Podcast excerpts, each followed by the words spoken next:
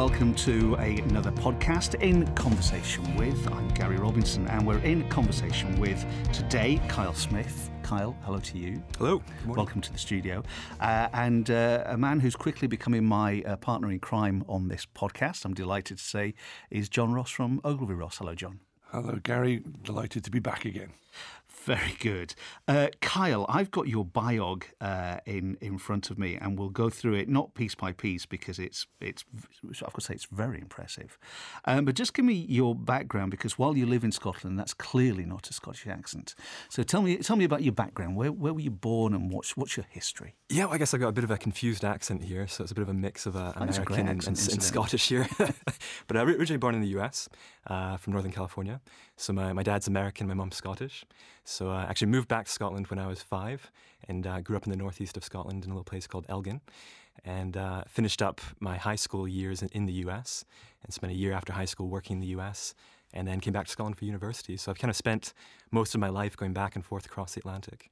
You live in a beautiful part of the world, and people who are listening to this podcast could be absolutely anywhere, but you're living in a particularly you know, beautiful part of the world. How did you find living up in the Highlands and Elgin and now Fort William, isn't it? Yes, right. Yep. How do you how do you find it up there? Is it is it a little bit too rural for you, or do you just do you just love it? Do you soak in the scenery every day? It's interesting. You know, when, when, we moved up to Fort William, it was uh, in 2013, and I just finished uh, working for a, a, wind energy company in Madrid. So in a city where I had a city commute, and uh, my wife was living in, in Glasgow at the time, and she was uh, kind of just about to start her trainee GP uh, four-year process, and we had a lot of options to choose from in terms of where we wanted to go in Scotland. And neither of us had been to Fort William before, and we knew it was kind of considered the outdoor capital of the UK, and we both enjoy our outdoor sports. So we thought, you know what, let's just let's just go for it. Let's put it on the list and see if it, see if she gets accepted for her her training post up there. And uh, lo and behold, she was accepted, and we ended up moving up there and got a little cottage next to a loch, and just were kind of uh, enjoying the uh, I guess the, the rural life for a while. And uh, I guess we made it. Maybe one mistake was we, we, we lived a bit too remote in our first move up there. We were about 17 miles outside Fort William in the middle of nowhere. And uh, we thought we were going to be able to have access to internet, but we didn't actually have internet at our house. And to get anywhere was a bit of a struggle. We had to get all our shopping in Fort William, take it back out 17 miles to our house, and and uh, if you're going to go into Fort William for the day, you had to make sure you had everything you needed for that for that whole day. So no Wi-Fi. Actually, some people might say that's a blessing. Yeah, in some ways it was. Yeah, but a bit of a struggle if you kind of uh, work in the engineering or tech sector as well. So, but uh, we actually sold our house last year. And now moved back into the uh, into the village itself in Fort William, so a bit more connected, which is nice. You've painted a wonderful picture there, Carl. You really have it idyllic. And we'll talk more about why you're here um, shortly. But what's what's your relationship with John? John, how did you meet Kyle, and why are we here? Just um, as a as a quick overview. It, it was interesting to me. We, I was at a, an event for in Glasgow, uh, and it was a lunchtime sort of get together, and I sat down and said, "Hello, I'm John." And Kyle said, "Hello, I'm Carl." I said, "What do you do?" He said, "I'm doing a PhD, and I'm going to row the Atlantic." and I thought, well, that's that's not the normal start to a conversation, and it was just really interesting, just sort of finding out about it. But it was a kind of one of these speed networking things where you sit and have one course, chat to someone, and then have to move. So we got about 10, 15 minutes of a bit of a chat, and then head off. And then I thought, well, actually, this is really interesting. I need to introduce him to Gary, and we need to get in the studio and have a chat. Because it's completely bonkers. well, maybe it depends which, which side of the fence you're on. We've heard that before. um, so your your your CV is very impressive, Kyle, and um, uh, a graduate from the University of Edinburgh uh, in mechanical engineering uh, with renewable energy. Yeah. So, for the uninitiated like me, uh, in layman's terms, what are, what are you qualified in? Yes, I guess there was a, a, core degree in, in, mechanical engineering, which is looking at you know thermodynamics and the traditional engines and fossil fuel power stations, but it's also looking at the new uh, sources of, of power, like wind energy, solar, hydro marine energy technology. So that was that was kind of my, my first degree, and then after that, I went on to work for the world's largest wind turbine manufacturer out in, in Denmark and Spain. And then when I moved up to Fort William, I, I got involved in uh, community energy projects up there, which is a big big part of uh, I guess the Scottish government's energy policy now, which is trying to encourage communities to take a, a local ownership and stake stake, stake in uh, in commercial projects now. So I worked with a little community up in uh, in Knoydart to help them kind of redevelop their hydro system and implement a little smart grid demand side management system, which kind of helps them balance their their loads, their heating loads, and different appliances uh, with the availability of hydro from their or power from their hydro station.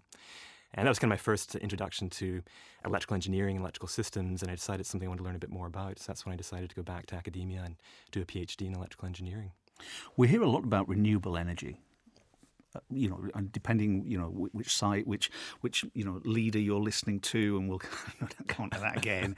um, uh, but it has its people, people, people uh, really love it, but then there's people that, that view it with suspicion. Is that fair to say? Do you come across people who are who are a- avid fans of renewable energy, but some people that go, well, why actually, you know, why do we need this? And you know, that thing over there is a blot on the landscape. Yeah, it's certainly uh, an area of uh, kind of hot debate at the moment between between lots of different uh, uh, organizations and, and, different kind of political parties as well. And I think it's kind of you have the kind of uh, and I guess the, the future-driven kind of ambitious people that want to drive this kind of progressive change to, to a future uh, energy system that's clean and renewable.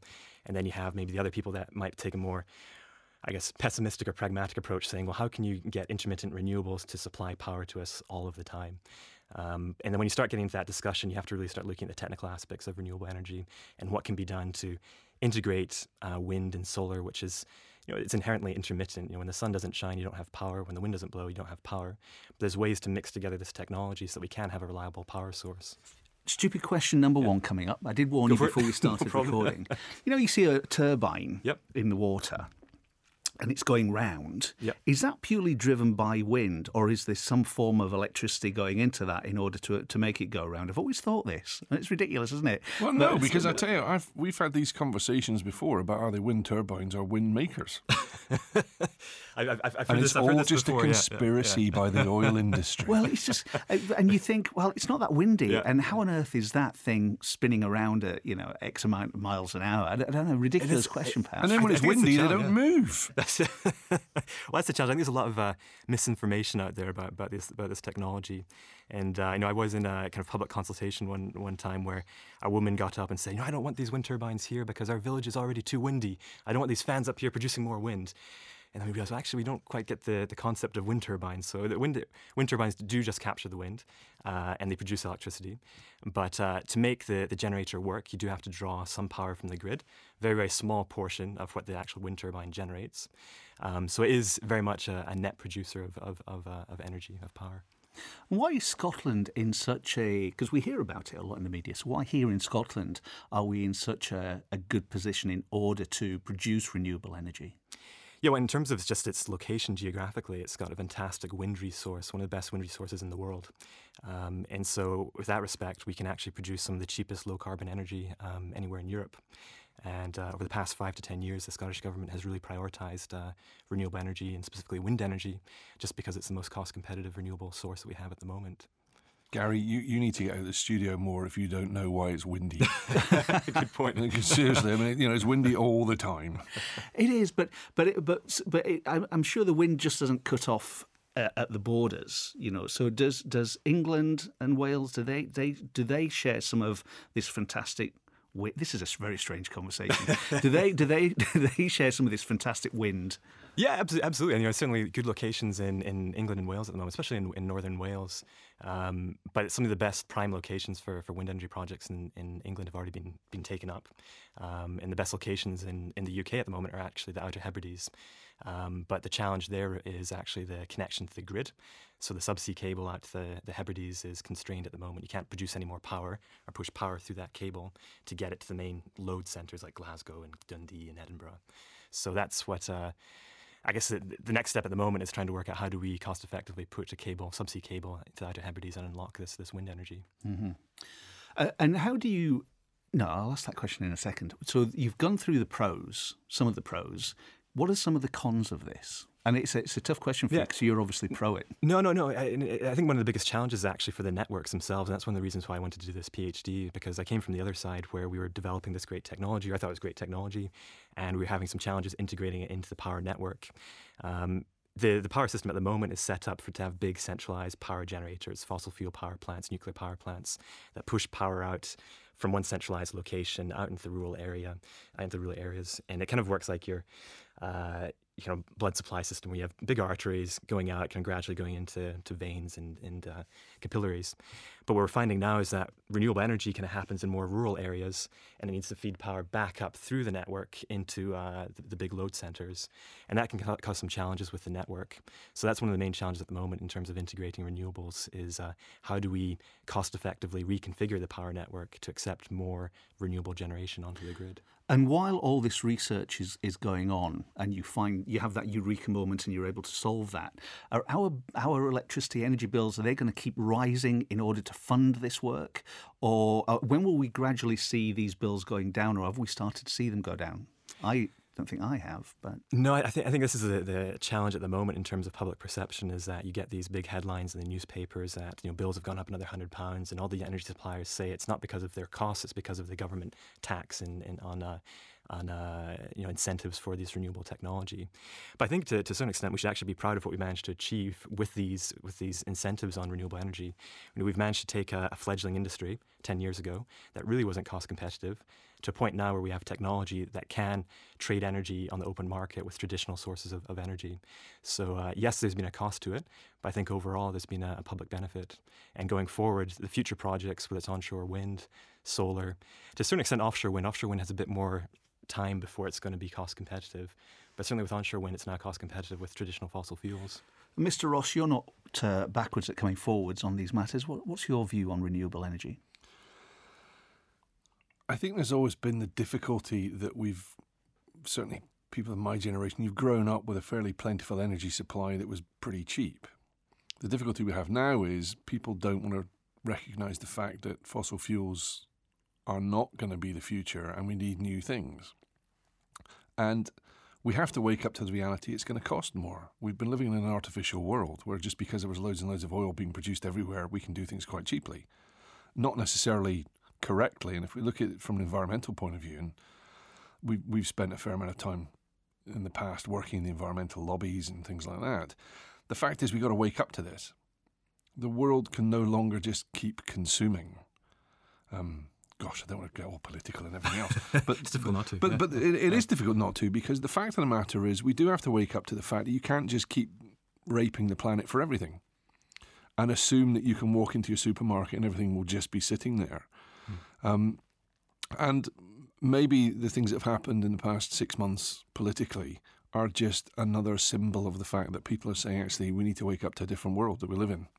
I don't want Donald Trump to become the. Um, I never mentioned him. No, no, no, no, no. I'm thinking about our, our last wonderful podcast with Greta, uh, and I certainly don't want him to become central to this. I think it's just a timing issue, yeah. and the fact that you know his views are, are, are widely known, and some of the stuff as we speak is backfiring on him, mm. you know, spectacularly. But he's still coming back and pushing through. Um, with his views on global warming, of which I understand he denies completely. Um, where does that leave us? You know, you know, with uh, you know, I mean, not everybody in America is going to think that, of course, but he is the mouthpiece at the moment, and uh, he seems to be having some persuasion. Mm-hmm. Is is that going to take your campaign back a couple of years, um, or, or what, what what what battles are we going to be fighting on this? You know, I think it'd be a great disappointment if uh, if the U.S. decides to leave the Paris Agreement. Um, but I don't think it'll stop things. I think just the power will shift to other countries in the world. I think China will take a leadership. Um, hopefully, Europe will, will take a, a, leadership in this, and certainly India as well. So I think there'll be a, just a shift in the the, the leaders, I guess, that are going to uh, push forward this, this uh, more sustainable agenda.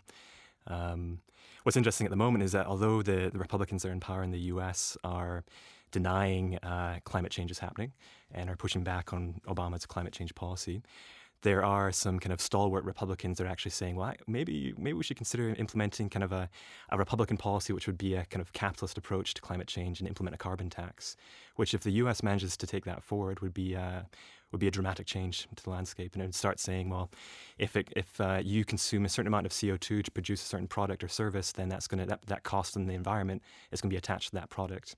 And what they're proposing is that uh, this tax will then be reinvested into social activities within the U.S. Okay. And if they, if, if uh, producers have to export a product, they would rebate the American producers so that they can still be competitive uh, on an international market. So I think this is quite a nice solution, and it'd be uh, great if uh, they managed to convince Donald Trump and his uh, his administration to take that forward.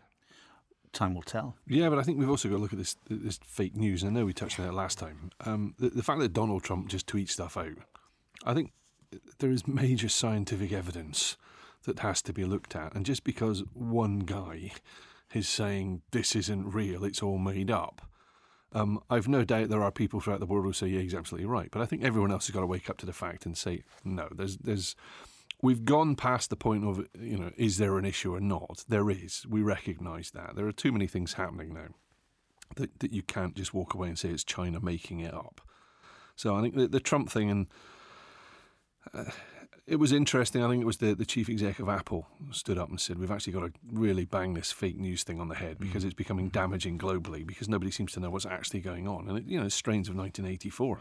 We're, uh, we're all running around in a world now where it's all made up and we don't know what to do.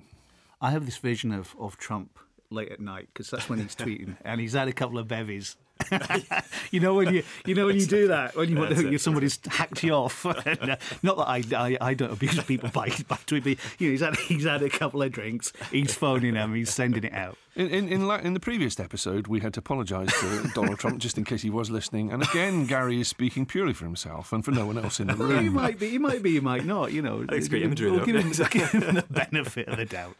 Uh, uh, but I also did counter last last time by saying he might end up being the best thing since sliced bread, and I still stand by that because we don't know the jury's still out. And I think that's why most people, oh, not most people, but a, a, large proportion of the U.S. population decided to vote for him. That they wanted something to change. They wanted someone to change things, and uh, change is what they're getting. yeah. so I, am not entirely convinced they'll be the best thing since sliced bread. I'd have to say. jury's still out. I, I, yeah. even with the jury out, I can't see this going well. Which which countries excel in in renewable energy? I mean, are we on the list? I think so. Yeah, I think. Uh, the the UK was on the list. I think that's changed now. Scotland's on the list. I think they, they've got a very progressive energy policy. Uh, Denmark has really kind of been one of the pioneers in, in renewable energy, and they made that decision back in the late 1970s with, with the oil crisis. And they said that they were going to they were going to pursue renewable energy and wind energy in particular. And the government incentivized and promoted and pushed local businesses to develop uh, wind turbine technology. And as a result, they became the world leaders in this technology and uh, they power. I can't remember the exact percentage, but it's, it's, it's around forty to fifty percent of their total energy comes from wind. But they've got a, an advantage that they have a nice interconnector with Norway, and Norway has lots of uh, hydropower stations, and they have machines that can pump water back up the hill. So whenever there's excess wind power that can't be consumed within Denmark, that power gets sold to Norway, and they use it to pump water up a hill. And then when the wind's not blowing, they buy power back from Norway, and that water is released from the hill to turn hydro turbines. joined up thinking, goodness me. It's great. makes sense, huh? Hello, politicians. it's a very collaborative process, isn't it? And I think that's quite, what's quite nice about the European uh, power network is that you have multiple time zones as well across uh, Europe where we have our peak time here between 5 and 7 p.m. when everyone's getting home from work and they switch on the kettles and, and, and cook dinner and everything. But uh, in, in Europe, if you're well, if you're interconnected, you can share power generation across different times. So it doesn't mean you have to build power generation just for your own peak in your own country, but you could potentially sh- share Germany's power generation when they've passed their peak period. So there's a lot yeah, of talk we, about we possibly could have done. A while ago, but I don't. Yeah, that's, that, that's a short scale exactly. window we've got now, I'm afraid. but why weren't we having this conversation last year? Mm very Absolutely. true. It's very Absolutely. true. Um, what are the what are the benefits to business? So countries that do it particularly well, is there a correlation between between businesses doing really well and businesses not in terms of maybe savings to the bottom line, you know, lower energy bills, and you know, how how can businesses benefit from renewable energy apart from the obvious of being you know, of, of, building the turbines, but but if you're a one man, two man SME, whatever it happens to be, how can you benefit? What will it do for my business? Yeah, and I think a lot of people have been, uh, from a business perspective, have been kind of critical of renewable energy because of the cost increase in, in, in, energy, I guess. And if you're a company that requires a lot of energy for your processes to produce your products or services, then your costs will, will go up. But now the technology has reached a point where it is cost effective. Um, if you are a small company, you might consider putting up solar panels, or maybe you'll invest in actually commercial wind turbine, wind, wind energy projects. Well, interesting. Um, we are broadcasting from Dundee. Uh, and there's a there's a Michelin factory, the tyre people, and they've got turbines on, on, their own land, which I assume powers their factory.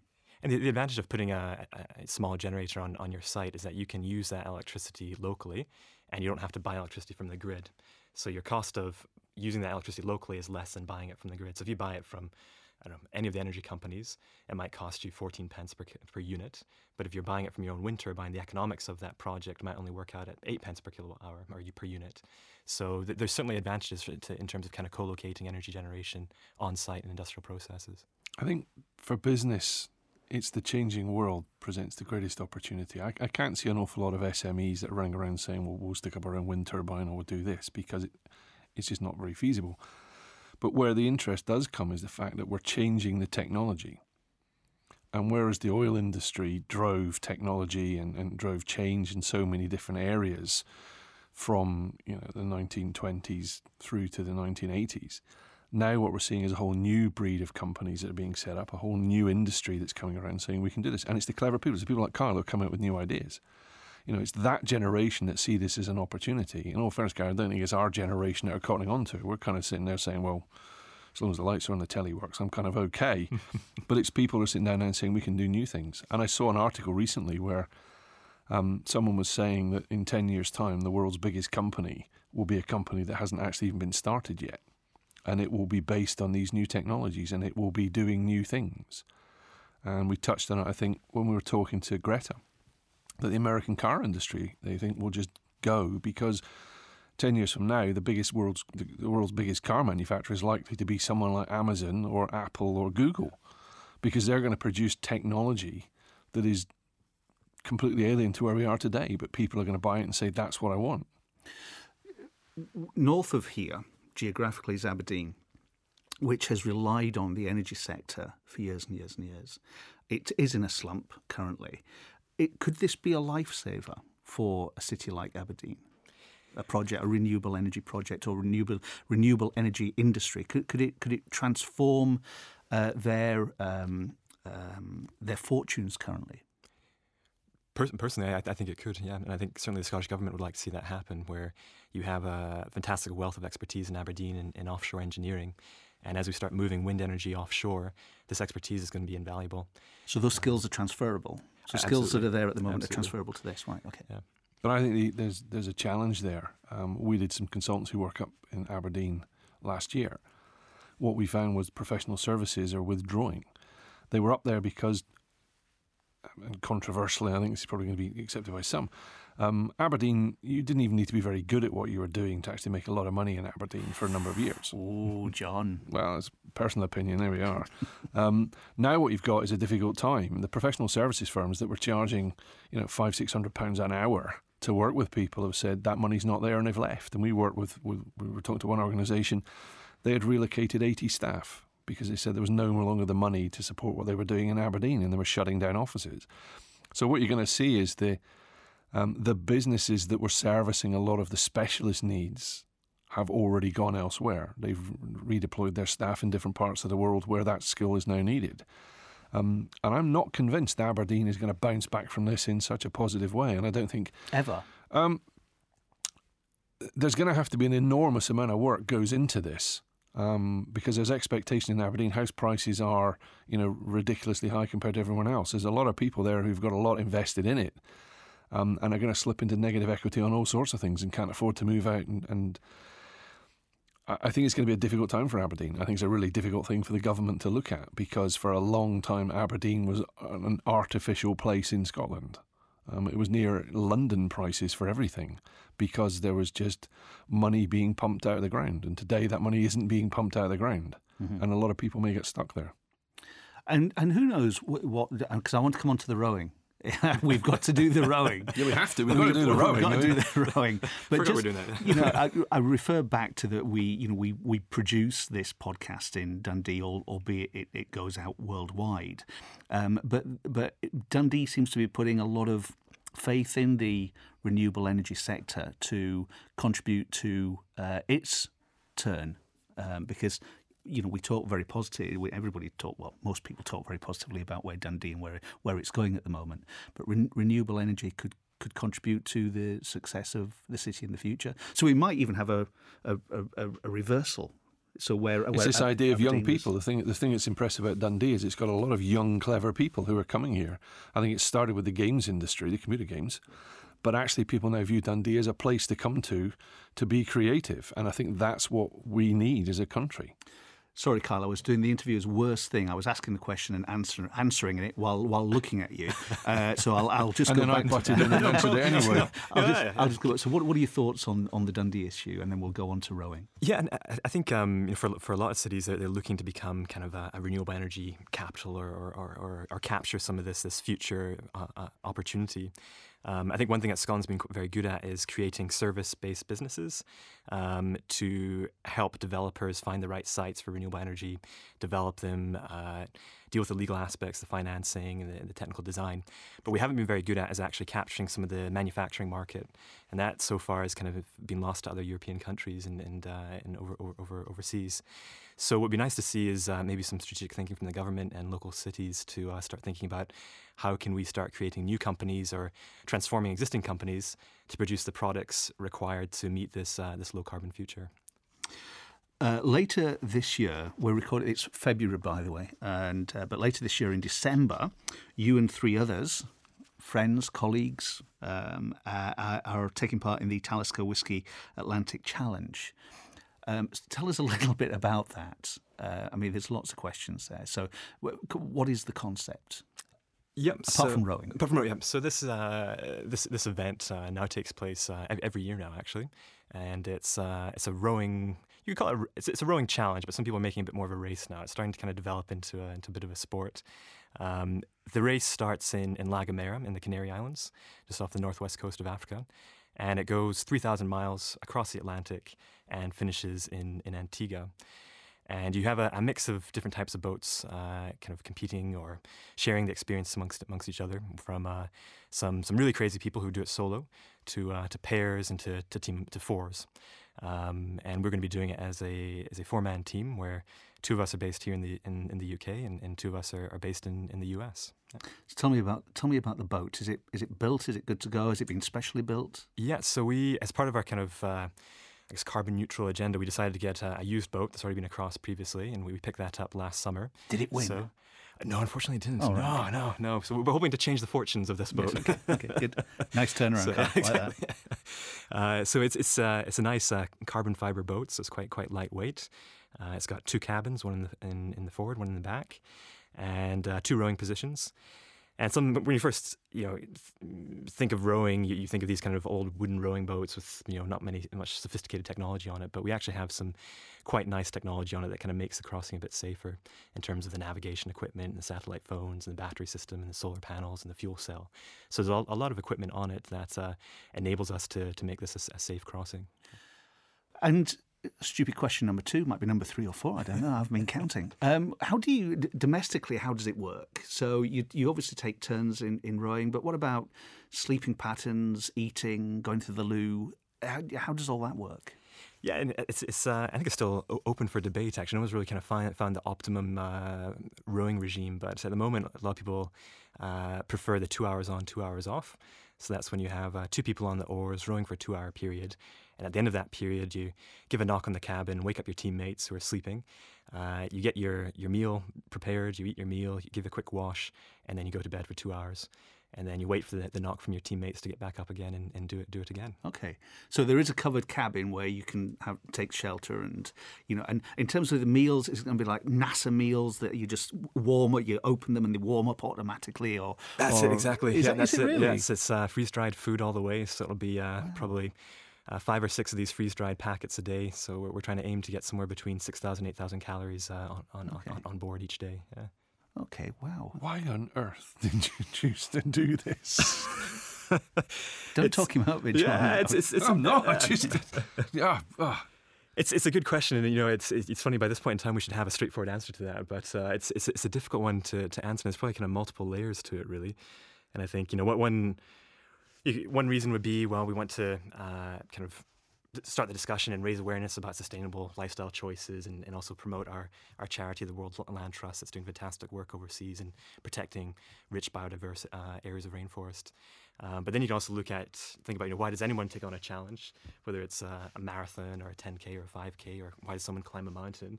And there's something probably, I don't know, I don't know if spiritual is the right word, but something kind of uh, it kind of helps build up your, your your personal capabilities, I guess, by taking on a challenge. You kind of come out a slightly changed person at the end of it, and you're you want to put yourself through that to kind of maybe test yourself to a certain extent and to learn more about yourself, about your um, the personal relationships that you develop in, in, during this challenge and the environment around you that you that you experience during the challenge. I, I know the, the thing sorry. is, run, running a 5K, you haven't got a shark's going to eat you if it goes wrong or you fall over. Um, this is, you know, the, the biggest thing I've ever rode across was Craigtoun Park, and that was hard enough. Um, 3,000 mile. It- it- Have you any concept of how big that is? I mean, I know ways, you've it's come from ways. America, but that's in a plane. So no, it's it's it's uh, for, for me actually it's, it's it's quite a personal thing. It's something I've wanted to do for quite a long time. I first heard about this uh, this event when I was about 14 years old. And I don't know if you've ever watched Trans World Sport on a, on a Saturday morning. I don't know if it's still on anymore, but it used to be on at seven o'clock in the morning. No, my, m- And mine they- was uh, World of Sport Wrestling at four o'clock in the afternoon. That's about as about sporty as I go. Transworld Sport was what I ended up watching at like three in the morning when the children were up crying and it was my turn to go and feed them. So yeah, I do remember watching it, and they did have weird things. Yeah, it's always, always a quirky sports Yeah. and stuff. And it's always been the quirky sports that kind of interest me. I've never really kind of been that big of a, a football fan or a rugby fan or anything like that. And uh, just ever, ever since I saw it on Transworld Sport, I think that's one of these things I'd like to do one of these days. It just kind of captured my imagination for some reason. I think it's one of these kind of ultimate adventures where you are really reliant upon yourself and your teammates and the equipment you, you, you have, and that you're really alone in the middle of the Atlantic. There's nothing, no one else there to help you apart from your own experience and, and uh, reliance on your teammates and making sure you know your equipment. And, And uh, are, are you experienced rower? Nope. Oh, good. Gets better. Never rowed. You've never rowed. Never rowed. well, I've, I've rowed a little, little wooden rowing boats, I guess. Yeah, So- but, but nothing nothing quite like this. So, so it's a British American team. That's right. Yeah. Uh, two Brits, two Americans. Two Brits, two Americans, and a semi. Yeah, I guess I'm a semi-American uh, Brit. Okay. Yeah. So how do you how do you, how do you get together to practice? Because you've got what uh, ten months. Yeah, so that's uh, that's another challenge on top of it, especially since we're trying to limit our, our travel emissions, uh, CO2 emissions. So we, we've got one two week training period this June when uh, Brian and Phil, who are based in Washington, D.C., they're going to come out and we're going to do sea trials on the boat and make sure that all our equipment's functioning correctly. We'll get used to our, our, uh, our rowing patterns. We'll run through a bunch of drills that we think might happen when, when we're rowing across and make sure that we're, we're safe and competent in doing these drills. Um, in terms of our own kind of regular personal training, it's just something that we check up on each other once a week on a Sunday. We have our Sunday Skype call at 8 p.m. GMT. So uh, every week we chat for about an hour and just kind of update ourselves on the campaign and contacts we've made with companies and um, kind of promotional activities that we're working on. And then also our, our training as well, just kind of just have a general uh, chat about you know any niggles we're, we're experiencing or any uh, any challenges we're experiencing with uh, with the training. And and you, you I mean, jo- joking aside, and because it's a very serious, very serious uh, event that you're taking part in. You, as a, as a businessman and, and owning the company, co-owning the company, uh, have been seriously impressed by this project.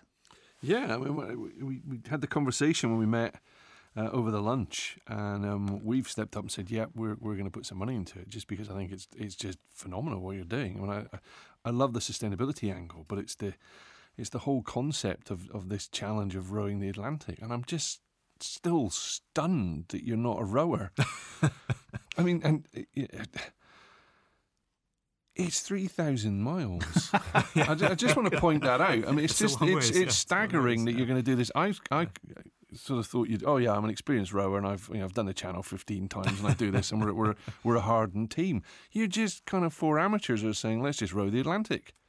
Ah. That's it, exactly. That's you know, I, I tell you, for a business, that's awesome. Mm-hmm. To, to look at that, I meet business people who say, oh, "I've got a really big challenge, and I've got a VAT return to do," and it's you're going to row the Atlantic in a little plastic boat. How long does it take? Ah, it depends depends how hard we row, but usually it takes somewhere between uh, 40 and 60 days to do the, the whole crossing. Two months. Yeah.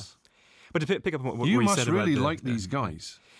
Uh, they're good guys. We- We've known we've known each other for for And a while, you I- must I, have think a very understanding wife. Yes, that's been a, a big part of it. So, about two of us are married, so not not to each other, but separate separate wives.